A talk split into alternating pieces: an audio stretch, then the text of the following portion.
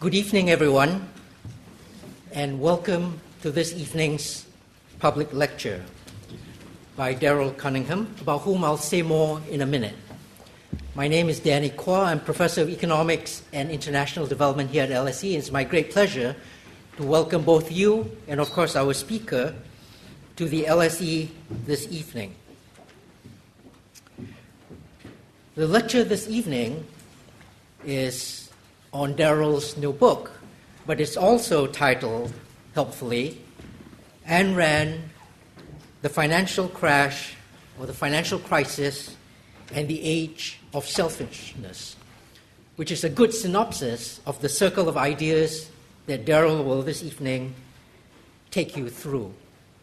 Now, I don't know about the rest of you, but after all these decades of my being involved with public lectures, tonight is my first illustrated lecture by a graphic journalist, and I'm looking forward very much to the evening. Now, at LSE, at public events, we encourage people to live tweet as we go along. This involves, this gets more people outside involved in the evening's events. If you are so inclined to help out on that, it would be great if you could use the hashtag hash LSE economy as the evening unfolds. I'm told that you've seen the hashtag from earlier this evening's slide, so I'll leave it as that. I need to inform you that this evening's event is being recorded, and with luck, a podcast will be available soon after. Turning to tonight's speaker, Darryl Cunningham is a renowned graphic artist, a journalist on hard hitting stories. When I was reading up on what he does, I found myself attempting to refrain from using the word cartoons and cartoonist, even though he himself describes his work as that. And in the discussion before we came in this evening, we realize that while today cartoons and cartoonists carry a certain connotation, of course, going back 150, 200 years, cartoons meant serious social commentary, as this evening's lecture will turn out to be.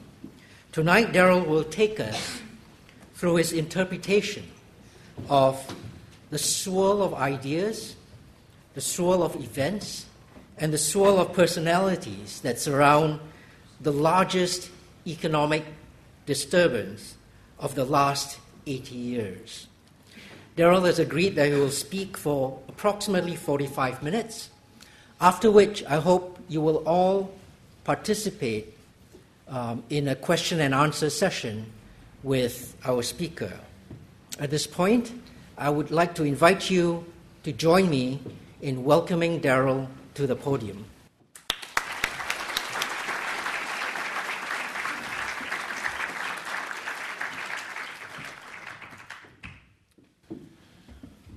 Well, graphic reportage. I'm still kind of uncomfortable with that term. I still like to think of myself as a cartoonist, basically.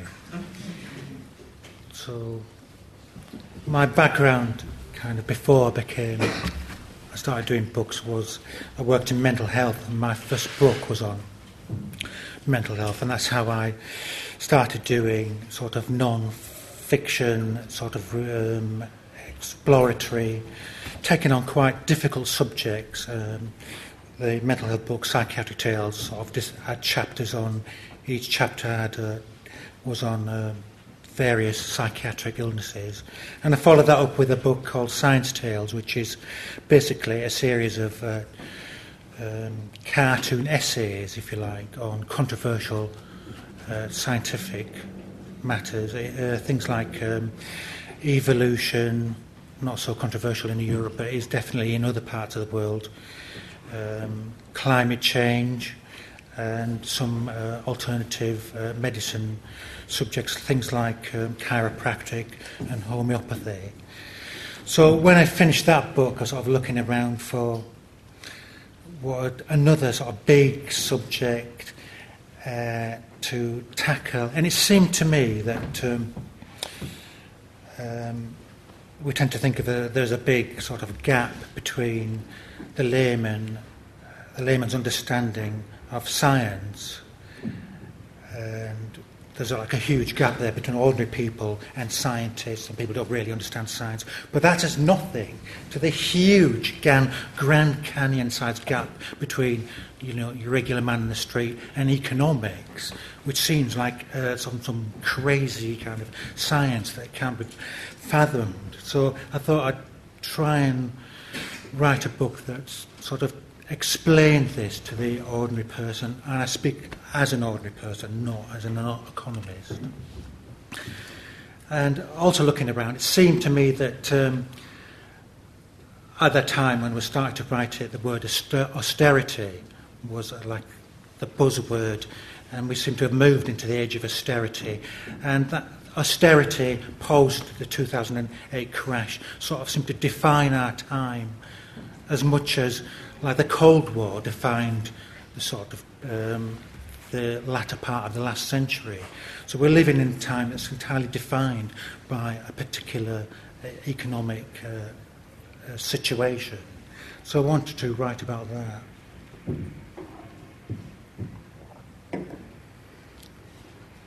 And this is the cover of the book. Right. This is the American cover of the book. Because the Americans, Abrams particularly, wanted something more specific. And they wanted um, Ayn Rand on the cover as well. Because although Ayn Rand isn't particularly well known in Europe, she's still a big deal in the United States and very influential. Her books sell in, still in their thousands all the time. And we've just gone, in fact, past the, um, the centenary of her birth. I think it was a, last Tuesday or Tuesday before. Um, so, can I ask you, can you, who knows here who Ayn Rand is? Can you put your hands up? Quite a lot of people. Uh, and it is Ayn, that's how you pronounce it. If you rhyme it with mine, you'll always remember it. And that's, if you know a work and a personality, that's quite appropriate, really. So Ayn Rand, that wasn't her actual name, uh, her real name. That was a name she assumed. It was actually known as Elissa Rosenbaum when she was born. Why she chose Ayn Rand is something of a mystery. The Rand section is thought to have come from the kind of typewriter that she, she was using, but that's pretty much just a guess. And the Ayn thing is still uh, very much a mystery. Nobody really knows. But she was born in St. Petersburg on the 2nd of February 1905 into sort of quite a well-to-do uh, family. Her father ran a pharmacy business. Ran, they had um, their own like maids. They lived uh, near the shop. I think it was below the shop or above the shop. They had their own maids, so they were quite a well-to-do middle-class family. And uh, there's a story here about a mother Anna, who was quite a thought to be a, quite a social climber. Uh, one day when Rand was about five, her mother came into the playroom where she and her sister had strewn their toys.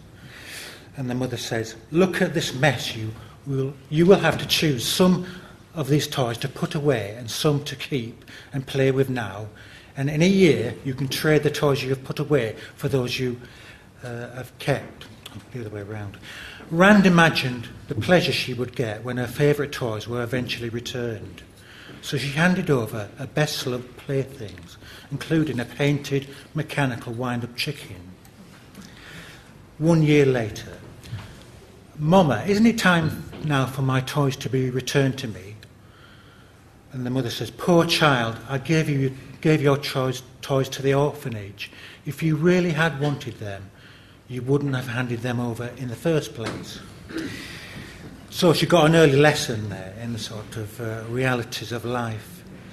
And she was quite a very bright child, notable, notable for her dark, piercing eyes and damning opinions. When she was asked at school to write an essay on why being a child was a joyous experience, she instead wrote a scathing denunciation of childhood. I would prefer an intelligent hell to a stupid paradise. She quoted uh, Blaise Pascal in her essay.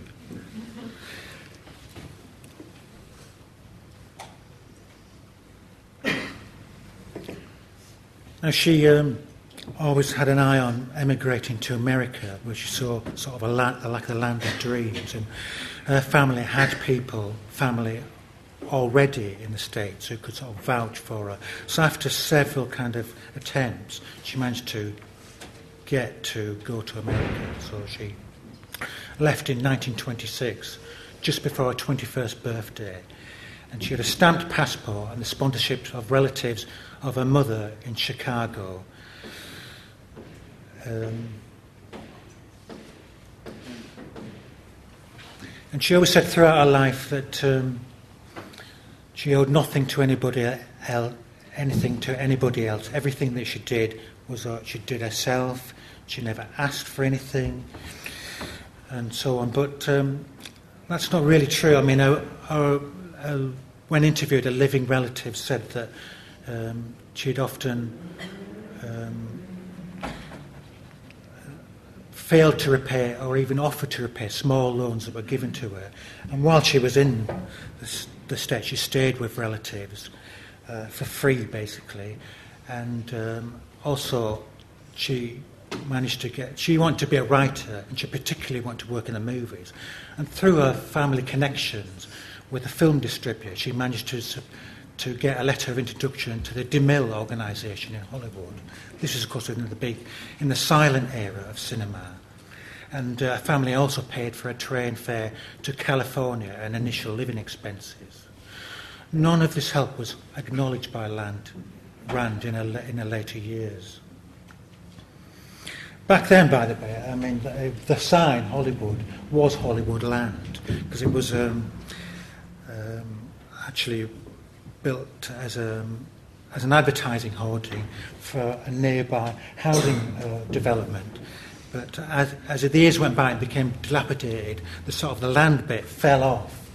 And so you only get the Hollywood bit now. I think each letter is now sponsored by a major corporation. well, I won't go that just yet.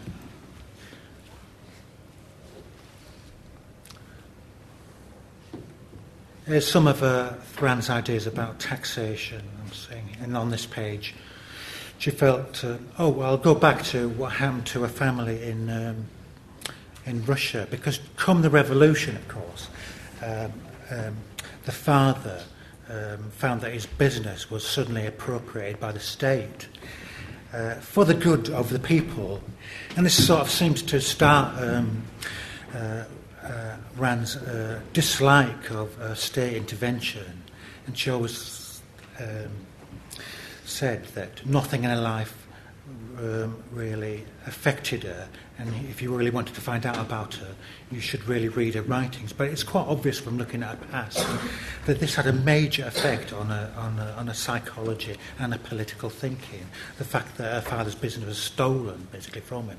They had to then leave St. Petersburg and uh, go to the, the Crimea, to, and where his, the, the father tried to um, set up another business. Um, they failed, and eventually, after a year or so, because they felt that the, the, whole Russian Revolution would sort of blow over somehow, but in fact, um, that didn't happen. So they came back to St. Petersburg, where they found that they had to share their old apartment with two other families. And the, the whole streets at that time were full of people basically begging for uh, demobbed soldiers were on the street streets and it was a catastrophe basically. So this must have affected Rand's thinking about state intervention.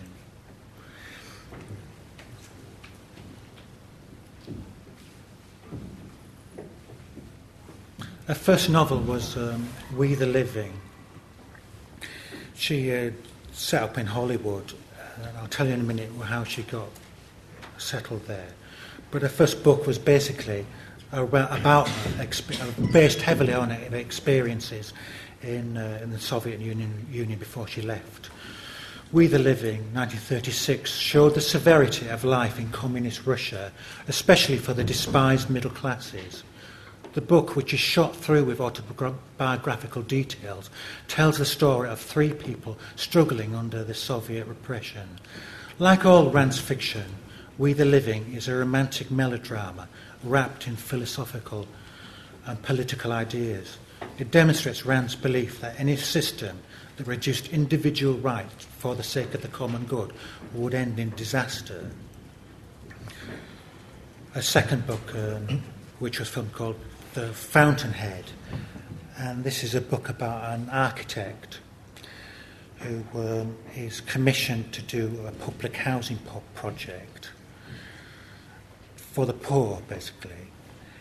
And because the builders deviate ever so slightly from his plans, he personally dynamites this building, these buildings. And so he's taken to court for this. And the sort of the latter half of the book is a big speech in which he expounds the ideas of the individual over the needs of society. It was filmed with, um, I think it was Gary Cooper, and, and it says here, it's a strange movie for Hollywood to have made, and its poor critical reception reflected this. Rand increasingly disliked the film in the years after, after stating that she would never again sell one of her novels to a film company unless she had the right to choose the director, screenwriter, and had control over the editing.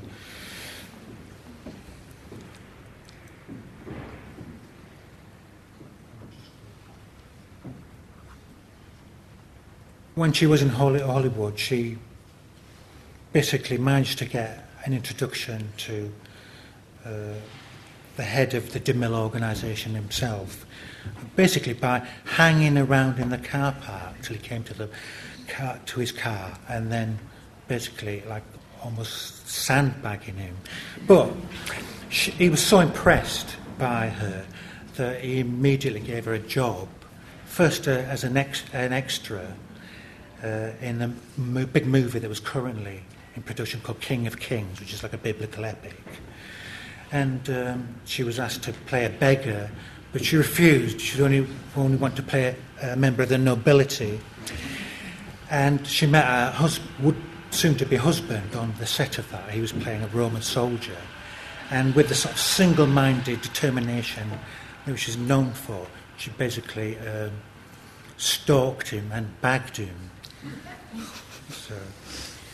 He was a quite a gentleman. And her third book is quite a huge, epic, Atlas Shrugged.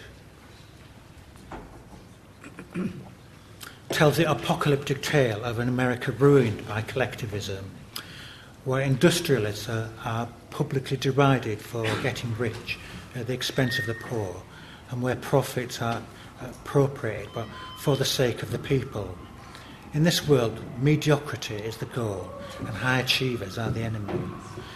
Yet, at a time of crisis, when, are, when they are most needed, the country's top industrialists are vanishing, leaving their banks, mines, and factories without leadership. The incompetent second handers who are left in charge can only watch helplessly as industry shuts down and America begins to run out of coal, steel, and manufacturing goods. The mysterious figure at the heart of the novel is the copperhead genius John Galt. It is Galt, the story reveals, who has lured these titans of industry to his secret mountain town of Galt's Gulch in Colorado, where together they have created a utopian free market Atlas Shrugged finishes, as The Fountainhead does, with a long speech as John Galt broadcasts his manifesto, manifesto to a dying America. A speech that ends with Galt promising that the strikers would soon return to rescue a crumbling world.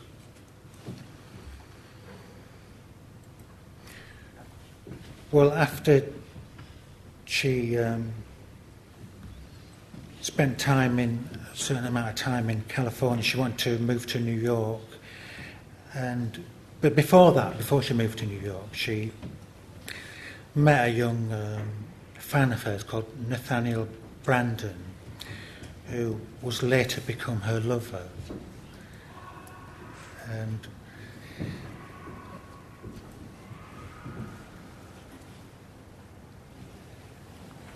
So she moved to New York, and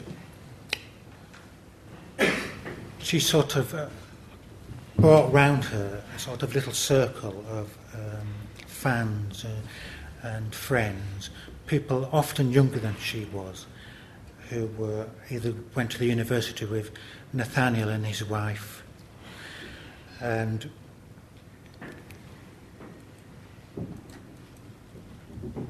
and one of these people who uh, came into a circle, they jokingly referred to themselves as the collective, and they were all very interested in Anne's, Ayn's um, theories uh, and books, and we all tend to be intellectuals or in working in the in economics or in some way or another. But one of the people that came to uh, into this little circle was Alan Greenspan. Alan Greenspan was born in Washington Heights area of New York in 1926. His parents divorced when he was five years old. His mother took him to live with her own parents in the Bronx. As a child, he showed precocious intelligence. He was able to add up three digit numbers in his head. They were a musical family. Greenspan took up the clarinet, sharing a class with Stan Getz and later playing in Woody, the Woody Herman Band. Described as solitary and a straight arrow, Greenspan asserted his independence from his family by refusing to be bar mitzvahed. He studied economics at New York University, earning undergraduate and graduate degrees in, in the subject. He um, would later become, rise very high in uh, American politics and become uh, chairman of the Federal Reserve in New York.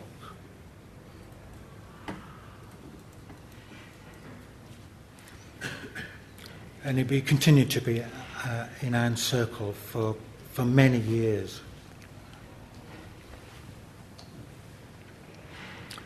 So we get to the 1960s, and Anne's um, influence was still growing, was growing, and she uh, uh, was unusual in, in, terms of a lot of people on the American right, in that she opposed the Vietnam War because she felt that the state had not the right to override people's individual individual rights and send them to war against their will. And so she was against the draft uh, which was unusual. And for similar reasons, she spoke out against the various states' ban on abortion. She felt that, uh, that abortion should be left to the sole discretion of the woman. And she also, of course, was a famous atheist, which also set her apart from many on the American right.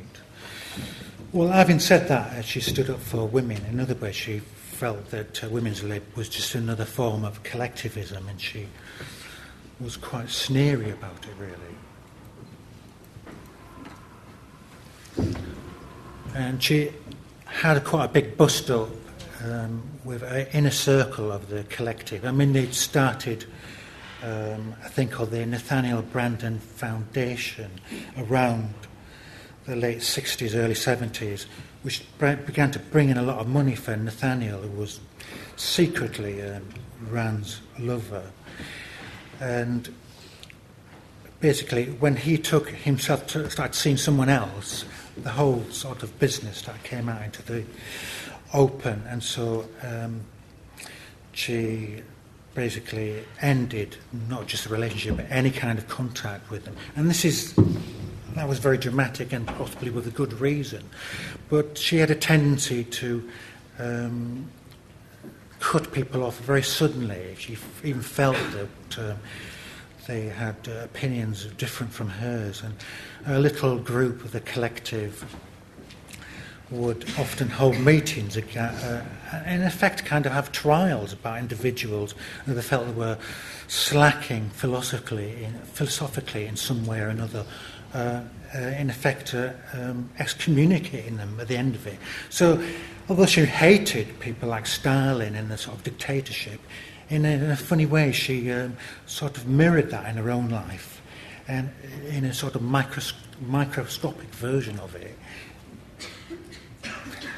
And she tended to, uh, as she got older, there were fewer and fewer people around her, but Alan Greenspan was unusually uh, one of the people who stuck with her. Excuse me a moment.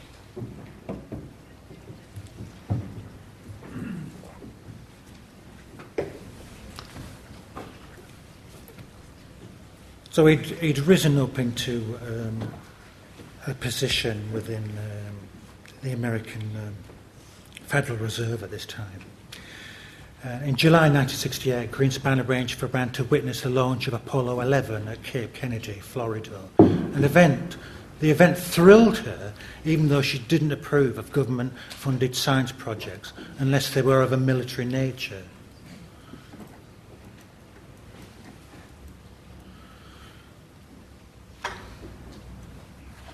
She, um, she died in 1982 after a bout of pneumonia. But before this, I mean, she had she'd been a, a chain smoker throughout her life, and she developed cancer uh, um, a couple of years before this, and which she had to have a lung removed. But she she um, she refused to the end to believe that cancer and smoking were connected, she, even after um, she had the lung removed. She attempted to smoke again, so she wouldn't have it. And uh, so uh, when she did die, she um, hundreds queued out of her outside a Madison Avenue funeral home for the last chance to see her. Next to her coffin stood the symbol of her life, a six foot high floral design in the shape of a US dollar. She famously used to have a, a silver brooch in a, as a US dollar, which Nathaniel had given her.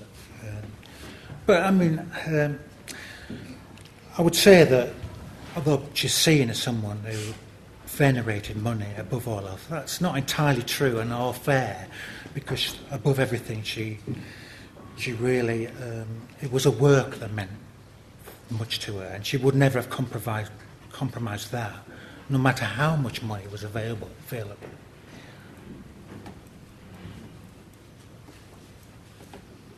So here's Alan Greenspan uh, speaking in um, in 2008 when he was testifying uh, about the 2008 uh, financial crash. I'll go back a bit here because um, Greenspan was had um, became ch- he was appointed by Ronald Reagan uh, when Ronald Reagan came to power as chairman of the Federal Reserve, and he stayed chairman of the Federal Reserve right until um, uh, George W. Bush came into power. So it's like 30 years. He was one of the most powerful economic figures in the world. So he had huge influence uh, sitting in that chair there. So I'm going to talk a little bit about banking here. Uh, well, after the Wall Street crash and the Great Depression, the United States had great, good reason to want to safeguard the divide between sort of high street banks and investment banking. So they passed the Glass-Steagall Act, 1933, that forbade high street banks from taking part in investment banking. This and other acts of law ensured the commercial, that commercial banking, investment banking, residential mortgage lending, and insurance were distinct and tightly regulated instrument in industries. No one wanted banks taking a customer's money and gambling with it. Well, almost no one. In the old days, investment banks were private partnerships, which meant that the capital they used was their own. If the partners underwrote the sale of a new issue of stock, they were risking their own personal money. Finance was generally a stable business that allowed for plenty of time on the golf course. It wasn't meant to be a thrilling activity like base jumping or skydiving. But things change. In 1981, Ronald Reagan became the 40th President of the United States. And with Alan Greenspan in charge, the first thing he did was try to undermine Glass-Steagall. He felt it took from his mentor Ayn Rand the many ideas from her, and one of them that, de- that regulation was definitely a bad thing, and that uh, businesses were best left to their own devices and could monitor themselves very effectively without any interference from government. So, In 1996, the Federal Reserve allowed bank holding companies to own investment banking operations that accounted for 25% of their revenues. This decision effectively made Glass-Steagall obsolete, as virtually any bank would be able to stay within these limits.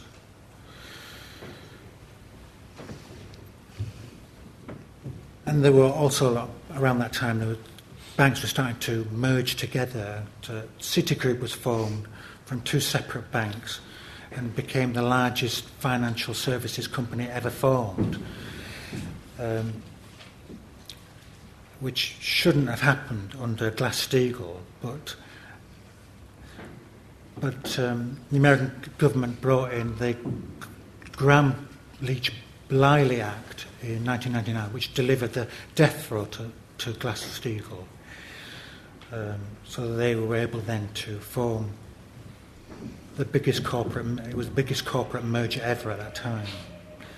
Robert Rubin, Rubin who was the Treasury Secretary at that time, um, under that, eventually became vice chairman of the Citigroup. And um, over the next decade, he made over $120 million. What obviously is the, the, the root cause of the 2008 crash was derivatives.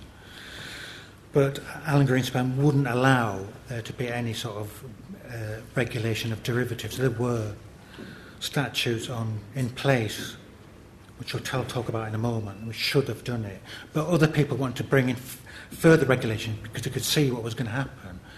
And uh, one of these people was the chairman of the Commodities Futures Trading Commission, uh, was a woman called Brooksley Born. Uh, she made public comments about the potential instabilities of the derivatives market and began a review process. This triggered a ferocious response from Robert Rubin, his deputy Larry Summers, and Federal Reserve Chairman Alan Greenspan. This was more than, this was more than just a classic Washington turf war, it was a clash of ideologies. It was about regulation versus deregulation. Greenspan and his allies believed strongly in the neoliberal policies that had been in place since Reagan.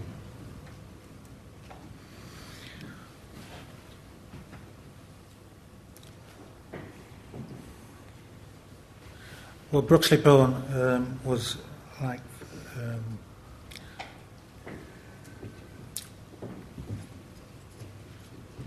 She um, was at university in the early days of the Vietnam War, and one of the things that she used to hear from people is that why are you here? You're taking the space of a, a man who would otherwise have to go to war. So um, she was, from the very beginning, kind of sidelined and not taken seriously. Um, anyway, the tactics used by Greenspan and Rubin and Summers to stop any attempt at regulation was fear. If derivatives were regulated, capitalism would fall apart. They would. There would be market turmoil and risk couldn't be managed efficiently. They made the claim that even talking about regulation, by even talking about regulation, Born was threatening the stability of the market. Larry Summers telephoned Born, telling her that he had 13 angry bankers in his office demanding she stop. The phone may, call may have been illegal, as the CFTC is an independent body from government and shouldn't have been interfered with, really. The market, the financial market lobbied hard for legislation to make sure that derivatives remained unregulated. What they got was the Commodities Futures Modernisation Act in 2000. This legislation was passed without debate or review. It, in effect, banned regulators from looking at derivatives the argument being that the main traders in derivatives were banks and institutions who were capable of making their own assessment of risk. Brooksley Born resigned over this, and it was around then that the real uh, boom in derivatives began, expanding from 106 trillion in 2001 to a value of 531 trillion in 2008.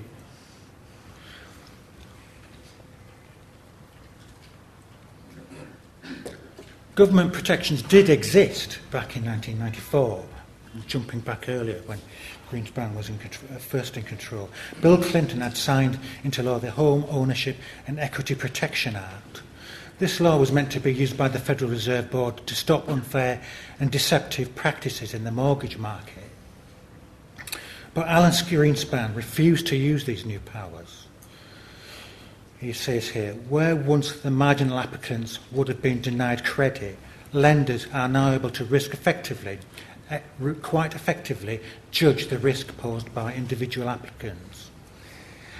It wasn't until Greenspan's successor, Ben Bernanke, took over at the Fed that the common sense rules were finally introduced. And even then, he was two years into the job before he acted.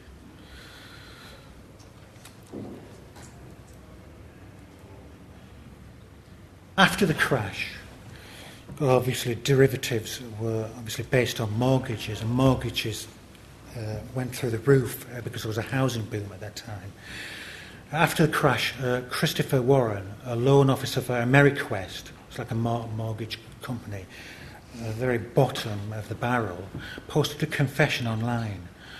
My managers and handlers taught me the ins and outs of mortgages, mortgage, fraud, drugs, sex, and money money, money, and more money.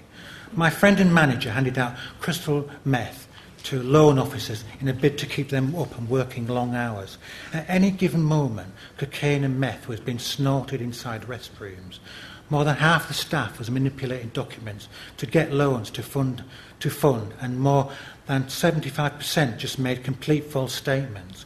A typical welcome aboard gift for a new employee was a pair of scissors taped and Wite-Out. Three things a professional should never need. After posting this confession, Warren tried to leave the US, US was arrest, arrested at the Canadian border.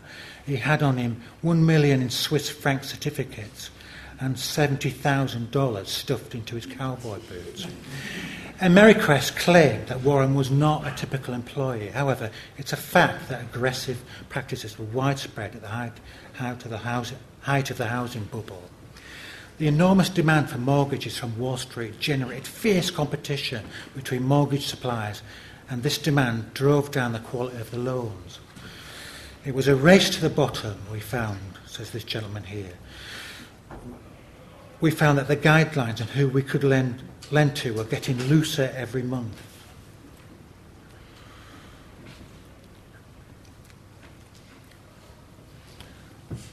In March 2012, Greg Smith, the head of Goldman Sachs US equity derivatives business in Europe, the Middle East, and Africa, resigned.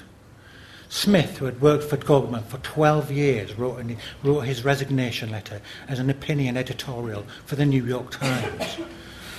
And I'm quoting him directly here. The firm has veered so far from the place I joined right out of college that I can no longer, in good conscience, say that I identify with what it stands for.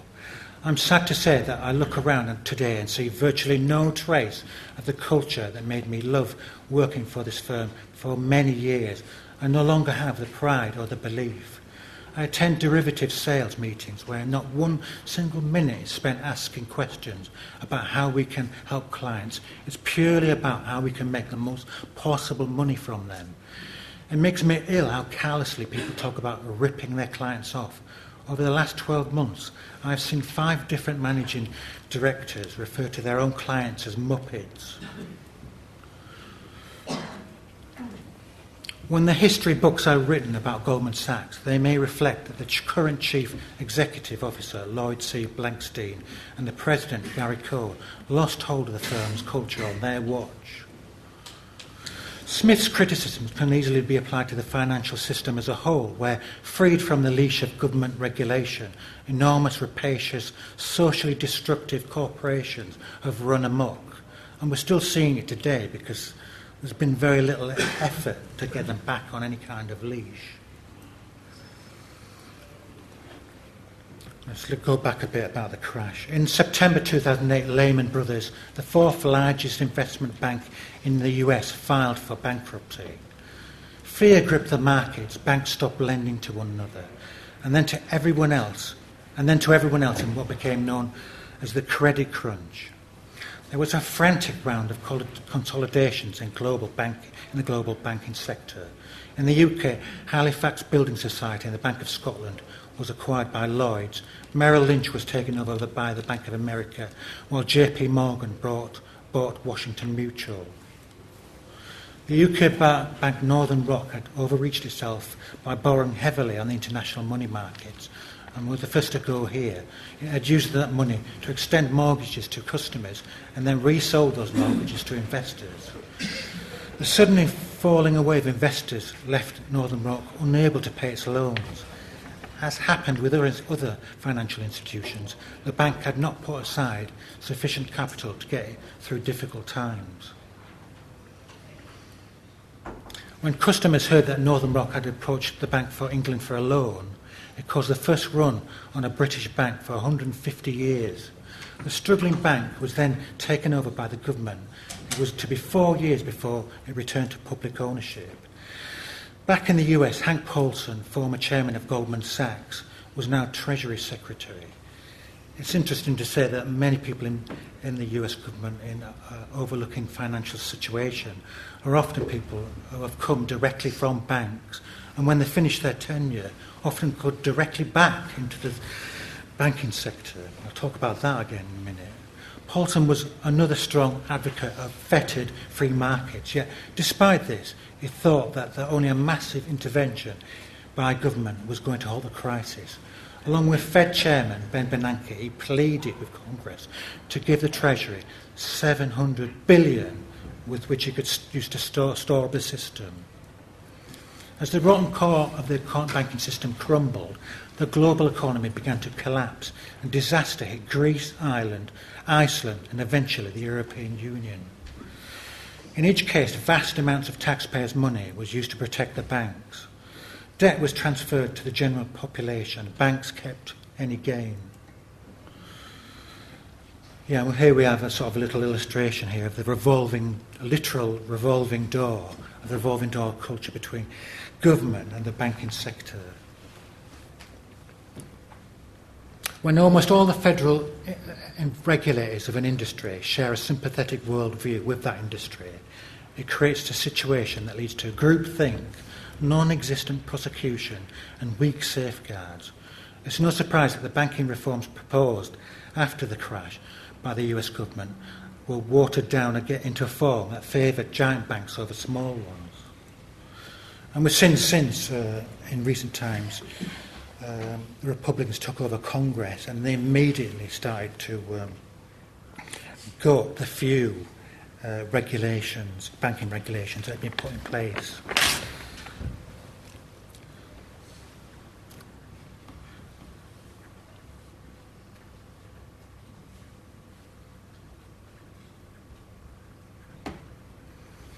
So after the crash, I'll talk a little bit about that later on. But uh, I want to talk about going back to Rand and uh, the sort of psycho- uh, psychology and the psychology of people uh, on the right and the left. Let's talk about the left as well. Um, there's basically been a large body of evidence showing that each side of the political divide people tend to process information in different ways, resulting in a divergence of psychological traits.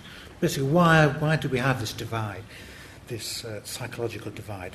Why, there must be some um, evolutionary usefulness for it, of it. These trade, traits don't just lead to contrasting ideologies, but different lifestyle choices in leisure, clothing, relationships, and careers. They powerfully shape our lives all the way down to the stuff we leave lying around at home and at work. In a US study of self identified conservatives and liberals, researchers examined the living spaces and offices of participants. What they found was that the bedrooms of conservatives tended to include more organisational uh, items such as calendars and stamps. These bedrooms were more likely to contain household cleaning and mending accessories, such as laundry, baskets, irons, and ironing boards. Conservative bedrooms were neater, cleaner, fresher, more organised, and well lit. Decorations, this is America, of course, so um, we're talking about American flags as decoration here. Decorations were of a conventional nature, sports paraphernalia and flags, especially American flags, conservative offices were less stylish and less comfortable than those used by liberals. Bedrooms used by Liberals contained a greater number of books, including books on travel, ethnic issues, feminism, and music. There were also a larger variety of types of music, including world music, folk, classical, and rock. They contained more art supplies, stationery, maps, travel documents, and cultural memor- memorabilia. Liberal offices were more distinctive and colourful than Conservative offices.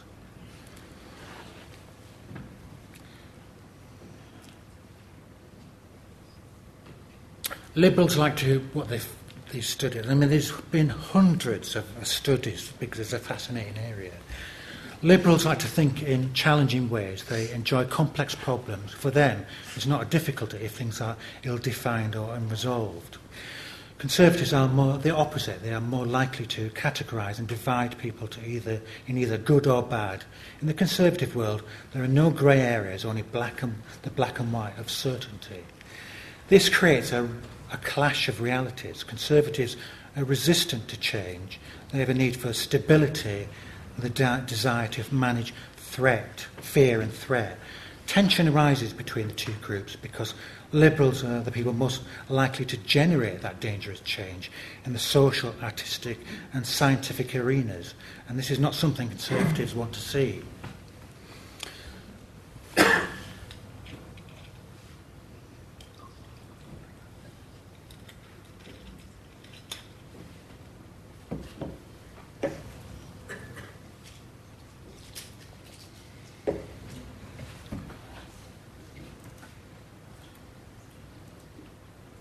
Many conservative personality traits can appear to be extremely negative, but what they but they do have qualities which are positive in the right context. Patriotism, decisiveness, and loyalty to friends and allies. Liberals, a liberal's ability to consider the complexity of an issue can look like weakness to a conservative. Ann Coulter was like a famous firebrand uh, polit- uh, right wing political commentary. She said about this issue, very issue when you have backed a liberal into a corner, if he doesn't start crying, he'll say it's a complicated issue. Loving America is too simple an emotion. Conservatives may not grasp nuance, but we're pretty good at grasp, grasping treason. However, this. I'll go back a bit, cover that in a minute. I just want to say something about uh, scientists and, and liberalism, because what they've one of the studies, many of these studies have come up with the same conclusion that scientists tend to fall on the more liberal side of things. And one of the conservative arguments about higher education is that it brainwashes people into being liberal. But the opposite seems to be true, that uh, higher education, especially the sciences uh, and the arts, um, attracts uh, liberals because the, of the Liberals' love of, of newness and novelty and uh, challenging the status quo. And you can certainly do that in science. You can find a way of completely turning over the apple cart.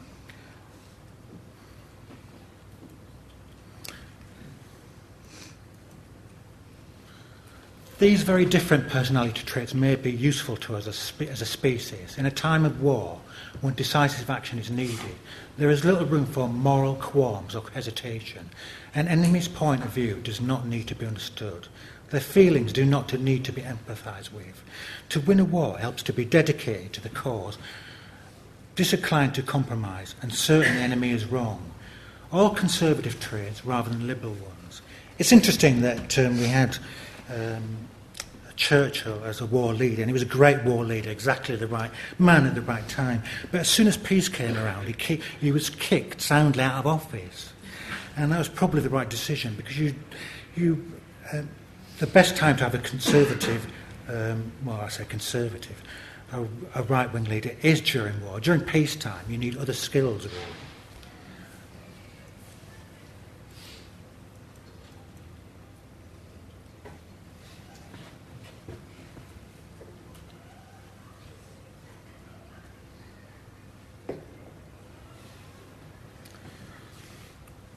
This is um,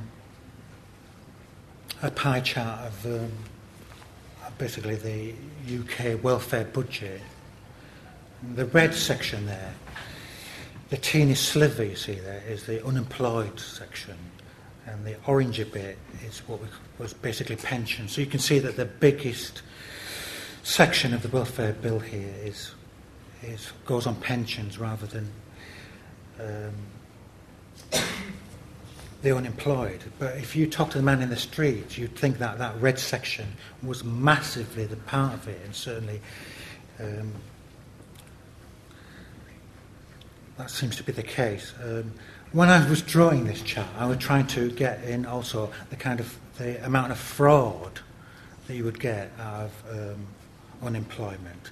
But it was the amount of fraud was so thin; it was thinner than the actual line it take me to draw it. So that's why that's not there. And it's interesting to compare this fraud with the amount of uh, tax avoidance and tax evasion that goes on.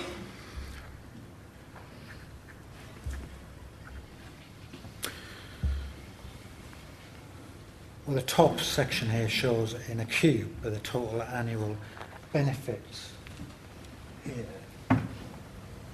The smaller one, And you see the benefit fraud is the smallest one there. That's two billion. I mean, two billion is a lot of money, obviously, but it doesn't compare to the 32 billion in tax avoidance. And when I wrote, drew this, of course, I didn't know anything about the HSBC thing. So that figure is probably much bigger. And compare that to the 2 billion here. I'm not saying that 2 billion is a, is a good figure, is it? We can make that smaller.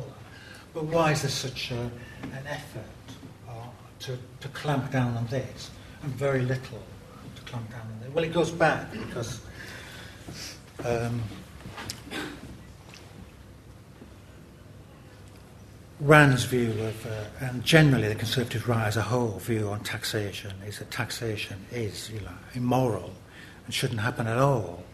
And if they could, they'd scrap taxation because it's seen as theft. You know, that's why um, people bang on about all the tax evasion that goes on, but it's not seen as particularly bad. You know, on the right, on the far, especially the far right. So, uh, but on the other hand, uh, benefit fraud is, and that is, that's why they're so obsessed with that. It's interesting to, um, I should have another chart up here by, about, it's interesting to see that liberals and conservatives have very different views on um, fairness. Um, liberals believe in fairness for everyone, for inequality, whereas um, conservatives tend to think that if you put in a thing, if you're not putting anything, then you or yourself are being. It's more to do with how much you put in towards how you get out. So they see um, benefit. That's what their obsessions with benefit fraud come from. I'm going to end there because I think we could really. It'd be better to discuss a few things from this point. Thank you very much, everyone.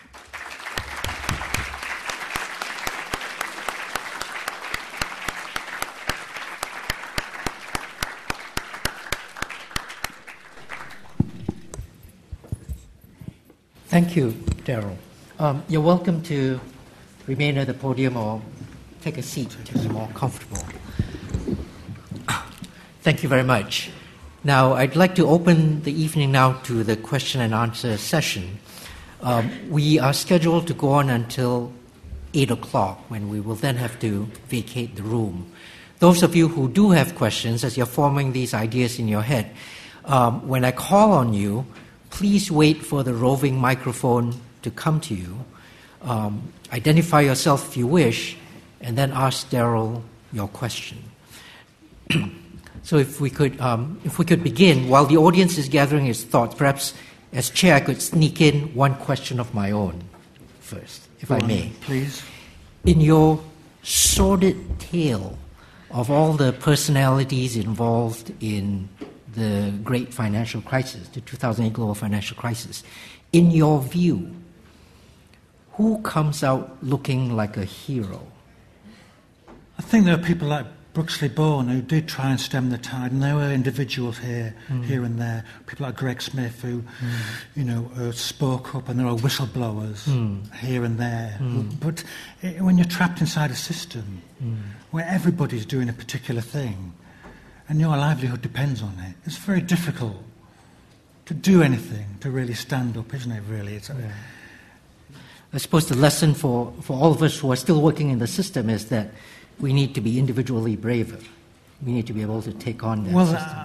uh. Uh, my background is in men- mental health. Originally, I worked um, as a nurse, and in any kind of bureaucracy, there is a tendency, if anything goes wrong, for people to sort of um, uh, defend one another and sort of Mm. crowd in. Mm. So, uh, you know, I'm well aware of that sort of groupthink that can yeah, happen. yeah, yeah. You circle the wagons, you protect your yes, own tribe. yes, you do. Yeah. Even if that person had obviously done something wrong. Right.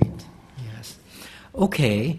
Um, Can I just say yeah, please, straight away? I should have said it in the talk. I am not blaming Ayn Rand for the 2008, and I'm not even really blaming them for the whole sort of wave of um, of, of, of conservatism that has dominated the world since the, ni- the mid the early 1980s.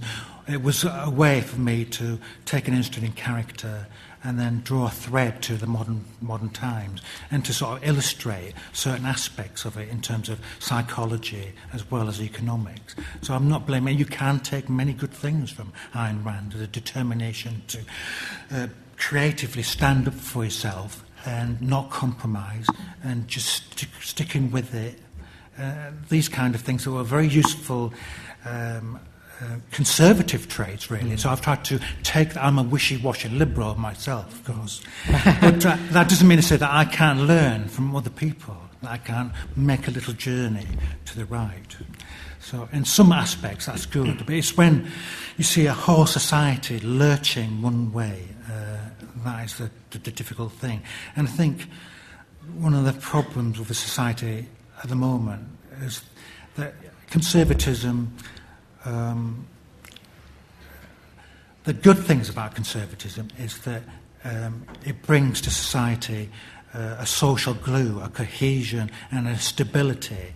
And and you certainly do need that in times of absolute chaos, not just during a war, but um, uh, one of the bad things that happened during the 1960s was during the, sort of freedom that uh, a lot of liberalism br- br- bring, brought with it was a lot of chaos, social chaos. You start, start of untangling um, the sort of restraints, the sort of deafening to authority and uh, the gr- grasp that re- the grip that religion has on people, and uh, basically people are starting to become morally adrift. And you see at the edges of society much more crime happening.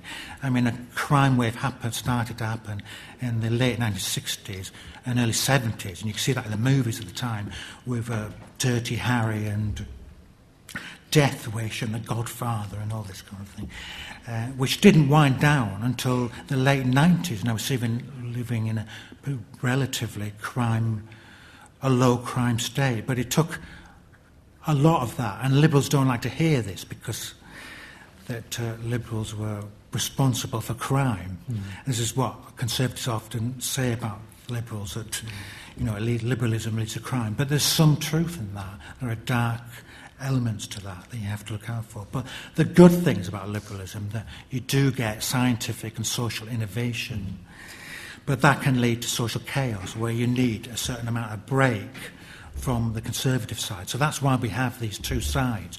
But we're living at a time now where we have too much break, basically, and not enough social liberalism. So I would like to address that. I think we need to drift back to the, to the social centre of politics. At uh, the moment, what we think of as centre of politics is, in fact, uh, to the right. I mean, the Lab- Labour government we have now um, is not that far removed from the Edward Heath Conservative government of the early 1970s. Uh, my dad, who was very conservative, refused to accept that um, um, the current Labour Party is anyway uh, a conservative style party, but it is. They have a few um, what you might think of as left wing ideas, but generally they're a neoliberal party, uh, much like the others. Mm. Thank you. That's very helpful. It's very helpful to clarify that. Moreover, you know, the, one needs to be clear that in the story you're telling, it is actually incredibly complex and nuanced. And a, a not so careful reading of the narrative might suggest that they are only villains of a certain stripe and not of others. And just to use your own example, the heroes that show up in your story are the, the individuals who stood up against the grain. They might well have been considered by Ayn Rand to be the individual heroes who stood up against what the rest of society was already doing, because they were the ones who refused to go with the flow. I think that's true, yes. I think she would recognize that. Absolutely. Excellent. Um, audience questions. Or did you have another point you want to make? No, no. Okay. So could we have the mic down here, please? And then if somebody else wants to ask a question, if you could, can I have the mic down here? That's for the next if you could hold off in a second. Go ahead. First of all, uh, thank you so much for the presentation. It was very interesting. Uh, my question is I see an irony in the sense that um, Ayn Rand had a very limited view of government, and that you said that the three things she wanted were military, a police force, and the courts. Um, but in the recent financial crisis, uh, I think it's ironic that the government was accused of moral hazard and of sort of per- perpetuating um, some of the factors that led to the crisis in the first place by bailing out the banks, by reinforcing their bad behavior. Um, so, how do you think Ayn Rand would have? I guess, how do you think she would have looked at the problems that got us into the financial crisis? The you know, the lack of regulation, but then the fact that it was in fact the government that stepped in and sort of kept banks afloat, and, and now it seems that things are not any better than they were pre-crisis. She would have hated the fact that um, um, government stepped in and bailed out the banks that with taxpayers' money. There's no way she would have accepted that, even though she believed in deregulation as much as possible. She would not have accepted that. If you take that risk, you should take the hit, is what she would have said. Excellent question. Um, yourself, please. This, this goes back to the very, very beginning of, of your talk and the book. I mean, it's so blatantly obvious that this woman's mother was a narcissistic personality, and that basically everything, I mean, to me it's obvious, sort of came after in her life and her views and everything else. She also was what used to be narcissistic personality disorder. I think it's fascinating. I want to thank you for explaining economics and, uh, and what's been happening in the world in a way that I can understand it because I'm, I'm a social historian, not an economist. But um, it's not, it can't be a coincidence that in the, the DSM, was it DSM 5, the psychiatrist took out narcissistic personality disorder as a personality disorder, and that this seems to be an order that, that sort of dominates what's happening economically with the inequality and the 1% and the, you know, all the stuff that's happening. And I'm just, I'd just love to hear your comments coming from a mental health background and understanding these things probably better. Well, um, she spent three books basically trying to justify selfishness as a moral idea, really. So she was well aware of her own person. She had plenty of insight into her own personality. But I didn't know actually that they'd taken that out. Yes, but I don't. I don't see a conspiracy. I think it's just something that happened. Really. It just seems an odd coincidence at this time that it was removed. Hmm, interesting. I think they're putting too much thing, too many things in there, really. Grief is a mental health issue. They hmm. put that in as a, as a, as a disorder, not a disorder, but a, an illness. Well, well it's a, it's it's yeah, it's uh, well, psychiatry is um, gives into the waves of fashion just like anything else, I suppose. So it must be part of that, I think. Can you just clarify what year was that that they took that out? It's the latest edition of the D, is it the DSM five? That's just in the last two three years. I think mm. that they've taken out. Um, Interesting. Um, narcissistic personality disorder, and I DSM thought it was because what? What is DSM five? Oh, the um, diagnostic service manual that psychiatrists use around around the world, particularly in the states, to determine if somebody's mentally ill or not. If somebody fits in these categories, well, they've got this. Yeah, homosexuality was in there once Yeah. and got taken out. Got I taken thought it was just the narcissism of the psychiatric profession that attacked Excellent. Self referential. Yes. Thank you very much. Um, the question from the gentleman in the middle there? Yes, go ahead, sir. Yes, uh, um, there's been articles written about the false binary demarcation between left and right. And as an example, for instance, some of the people that were involved in the Occupy movements see themselves um, sharing some of the outlook of the Tea Par- people like the Tea Party and the, mm. and the con- and people conservative mindset, small c. And I think possibly what, what, they're t- what the, the issue is uh, a bit- uh, the size, size of government. What is the purpose of government? What it should be doing?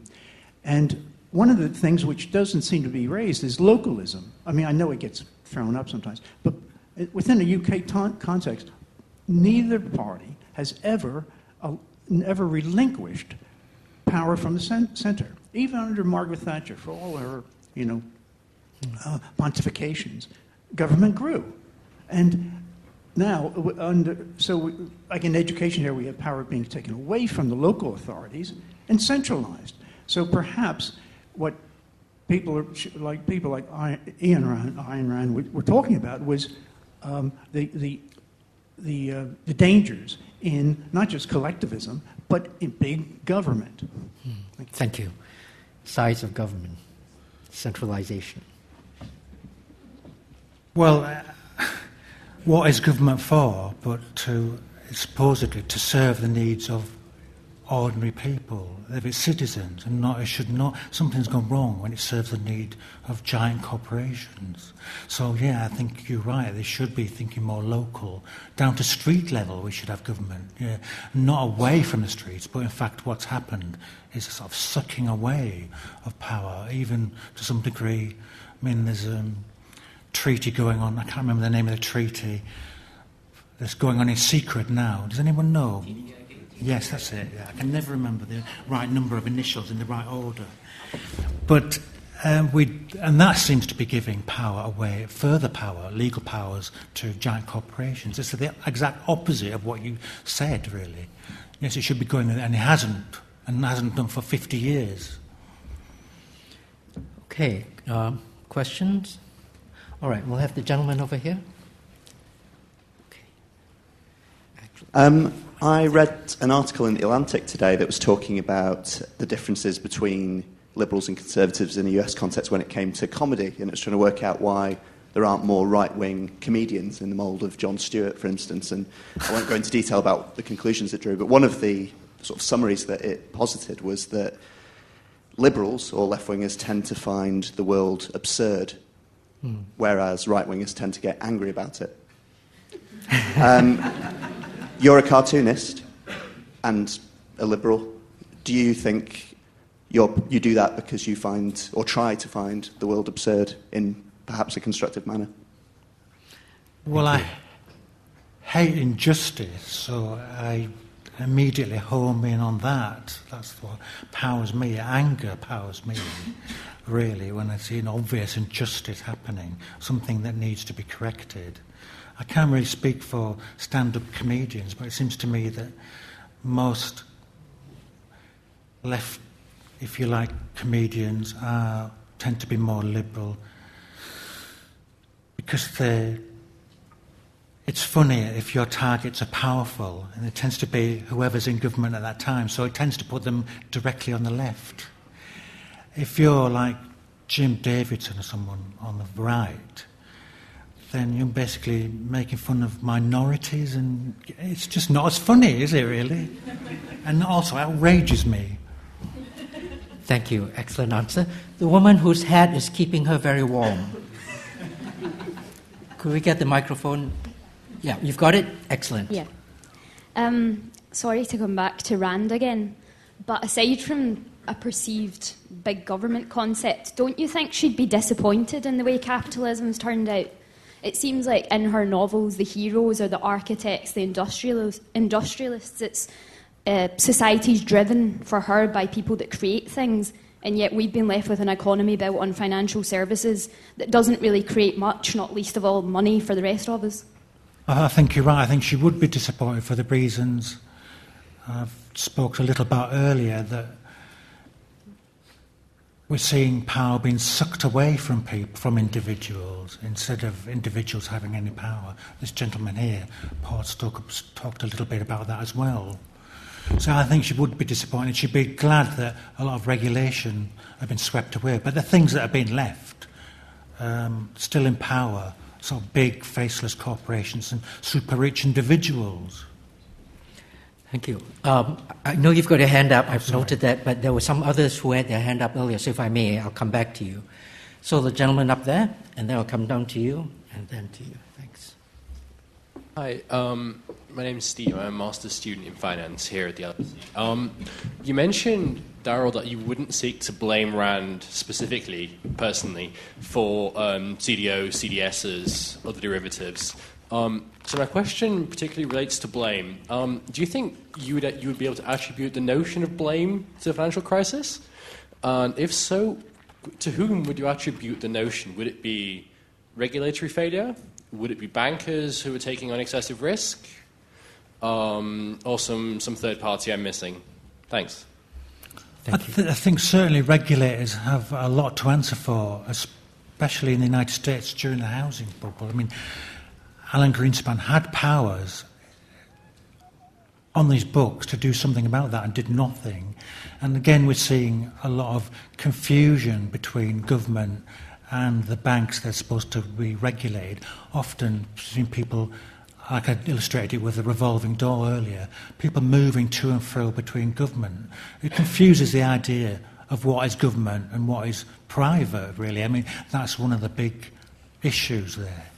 If you're in government, you're a government minister, and a bank comes to say to you and says, "Well, uh, when you leave office, we've got a ready job for you," you're basically owning that guy or that woman before they've left office. If you, especially if you're offering them a huge salary, and that kind of thing should be out. And we've seen too much of that, of people leaving office and immediately getting these plum jobs uh, in the city or on Wall Street.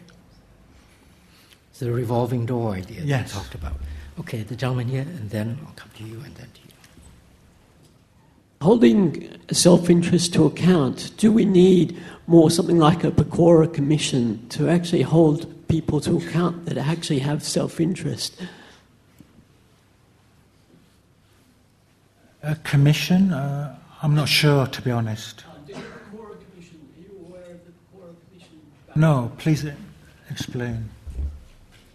During the Great Depression, there was a Pecora Commission um, and actually went through all the problems and started to identify individuals that were started to hold to account. We've got Elizabeth Warren in, um, in the USA that is probably, probably almost like, but she's been fighting a losing battle, really, and, and everything she's done has been shut down.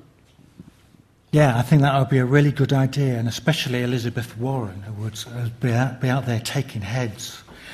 But we need the political will from the top, and it, uh, we haven't seen it. It's just not there, really, is it?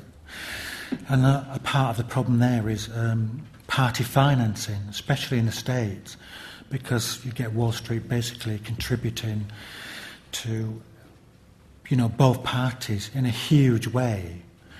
Uh, so when it doesn't matter then whoever you get in power, they're going to be inhibited to do anything about it because they're, they're donors, aren't they? They're going to work for their donors and not for the people who elected them. So in the States, certainly there needs to be a serious movement to take money out of politics. The Koch brothers should be not be pouring millions of dollars into politics. It's just unacceptable. You basically, what's happening in the States is almost a handful of individuals, very rich individuals, dictating where all the money goes. And if you dictate where the money goes, you're dictating, dictating who gets elected. Well, now before we take a question, I read recently that in the United States, not all elections are won by the candidate with more money. Only 94% of them. so if you could There's ask. hope. I wanted to go back to a comment you just made in the question and answer when you said that you thought Ayn Rand would actually be disappointed with the government uh, bailing out the banks. Because while I can see from what you've said that she'd be disappointed that the taxpayers then have to pay for that, wouldn't that also be like the complete exemplification of what little I know of her philosophy that you should be able to take what you can make and get out of the system? So wouldn't wouldn't that be like a case of her philosophy kind of biting itself? Because they're making all the money through a system and they're gaming it and they're able to do it and take it for themselves. So That's an interesting internal uh, contradiction I'd not, not thought about, actually. I wish she was here to answer that. I can't speak for her, but uh, her whole philosophy had lots of uh, internal contradictions like that, really. Uh, ideas of individuals, but then in her own personal circle, she wouldn't stomach any individuality, just her way of thinking. Hmm. So it's not, that kind of contradiction is not unusual for her, really. Okay, the gentleman in the second row, before we go on. Over here. No, microphone's coming to you. Um, I've just did a quick calculation since um, I think the rise of the deregulation ideology of Thatcher Reagan in the early 80s in the States, I think my figure's correct, about roughly 20 of those years were under a conservative president, 15 to date have been under liberal stroke democratic. But the dominant ideology, as you outlined, has been Greenspanism with very little uh, reform of it. And uh, that arose, uh, there was, why did it arose was broached on. Uh, my memories of it were that what gave that the great impetus was the massive worldwide inflation crisis of the 70s. And that was a reaction to that. These people were hailed as saviors, and on the back of that came deregulation. And I think this is the lesson of uh, history that certain periods dominant ideologies which suited. I mean, when I was a young person, the word that was described definitely in Britain, the dominant ideology was, uh, what was it called? Uh, um, uh, Rab Butler, Hugh Gaitskell, that was amalgamated, I think was something like Butskellism or something like that. Uh, what I see now, I think, and I think you were just about to come on to that, but didn't really have a chance in the limited time, how debt is handled and why austerity will not work. Japan being the proof of that. And this is the whole dilemma. There is no alternative. Keep going with austerity. Uh, and in a way, a new alternative, a new necessary dominant ideology to get us out of this logjam has not transpired yet. No, but I think, I think it will inevitably happen, and we've just have to. Unfortunately, we were living through this. We're living through history, and we don't know how it's going to pan out. But it's it's still unwinding. We don't really. What you say is interesting about the sort of inflationary times before. I mean, I was just a teenager in the seventies, so I can't really remember much about it. But that's really interesting that it was. You think it's mostly a reaction to those that period. Well, I'm not a trained economist. I think that was the dominant explanation Yes. at the time, which seems to me superficially correct. That was what gave the right-wing parties their impetus, you know, uh, inflation out of control. Okay, thank you. There's a question from the back. Um, thank you very much. It looks like a really lovely book. Uh, what is your target audience for this? I mean, that's uh, you know, is it like you know, 16-year-olds, or is it um, is it an audience like this tonight? And what I also would like to ask is sort of a creative question because nobody's actually asked anything about cartoons so far. I think that's a real missed opportunity, um, given that you're a cartoonist and not an economist. Um, what, what, what aesthetically, how do you, I mean, notions like greed, um, competition, money, how did you develop these ideas, themes, visually, aesthetically? I mean, Greenspan, for example, how did you arrive at his, you know, you know his persona? Thank you. Oh, that's very difficult to answer because I often, often tell people the way I do books, the way I do cartoons, don't do it the way I do it because it's all wrong. I've generally just often, what I did really is that I sat down and just read everything that I could about actual books, real actual books, as well as the internet, until I was sort of soaked in it enough that I felt I could easily and easily explain it to other people. If I could explain it to other people and they understood it, then I knew that I'd understood it properly myself. So, and then I begin drawing it, almost page by page, as you see in the book, uh, one page at a time. And how I get the visual style, I just need to. I particularly, I believe in clarity in the writing as well as the drawing. So I don't want people worrying about where people are standing to in relation to one another, which panel to look at next. So it's all kept very simple, and uh, also I'll keep to a, a very limited colour palette because I think it's stronger that way. I was able to use a different colour palette more or less in each of the three sections, and I think that's very aesthetically pleasing. So all these things are going on, and often I'm not consciously aware that I'm doing that as well. So, what about the target audience? The target audience, anyone who wanted to understand uh, what had happened and needed a, a, book to read it. Really, I almost didn't know who would buy it and read it. I just know, know that my main reason for at least starting it was that I wanted to understand it. And I felt if I felt passionate enough about a thing, then hopefully other people will feel the same. Excellent, thank you. Um, yes, you've got the mic now, please. Go yes, ahead. Um, I'm just wondering, uh, you know, in the view of the um, changes, uh, you know, Ayn Rand, she grew up, she was born in 1905, so maybe um, just an idea, maybe philosophical um, ideas were uh, true at the time, they, they had attractiveness at that time, but with all the um, changes in technology and the advancement in technologies, what I mean is, for example, the financial instruments, the derivatives, it has become so complex that um, it's quite difficult to, um, for people to assess the consequences of their actions. You know, her ideas were like you have to be selfish and you have to bear the consequences of your actions. So, uh, but maybe it was true then, but you know, today it's it's it's it's too difficult, and we need the regulation to hmm. kind of put some boundaries to, to set some limits. But uh, so maybe it's sort of obsolete. So I would be hmm. interested in you. Okay, thank you. Well, I think that selfishness as a sort of philosophy and a way of life has never been necessary. Has always been wrong.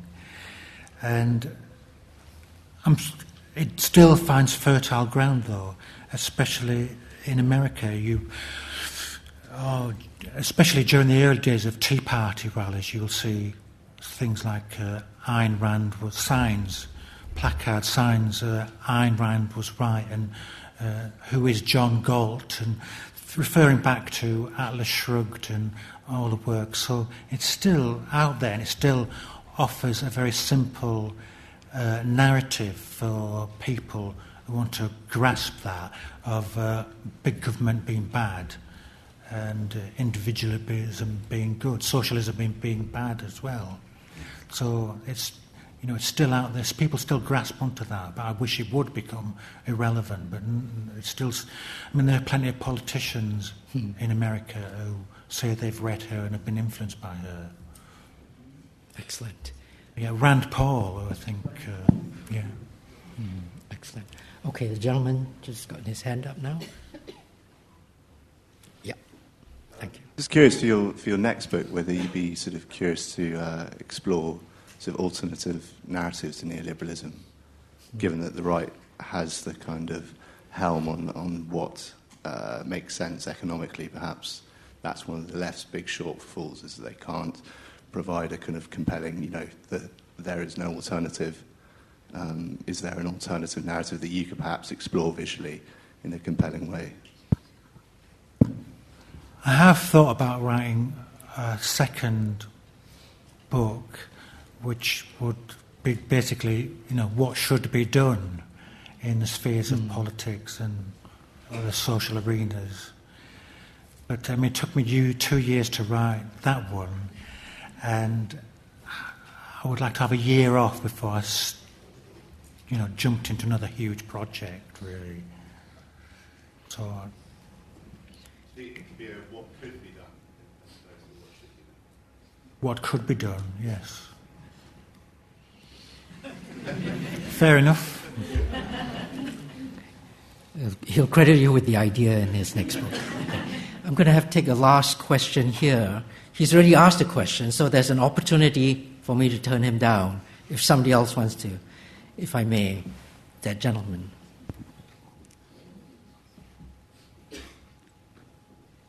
Why is there so little public anger and rioting in the streets or anything like that? That is like a big mystery, isn't it? Why aren't we all? I mean, it cost me an arm and a leg to come down from on the train from Yorkshire today, and I don't know why commuters aren't like rioting at the railway stations uh, for this. Um, I think it's a general feeling that nothing can be done. It doesn't matter who you vote for.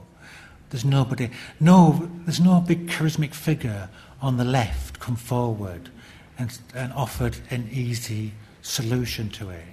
And also another problem they have is that a majority of the media is owned basically by, a, especially newspapers, by a handful of individuals who are on the right as well. So mm. that makes it difficult. There's a big row, isn't there? Just this week blown up at the Telegraph about the influence uh, corporate, uh, you know, that HSBC had on the newspaper during the recent row. So you can see this sort of a chilling effect on what's being reported. And even scrupulously, previously scrupulous organisation like the BBC seem to be, be skewing to the right in, in, in, the recent, in the past uh, five to ten years.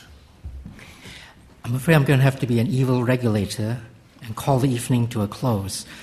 Um, let me just remind everyone that Darryl will be signing books just outside this theater.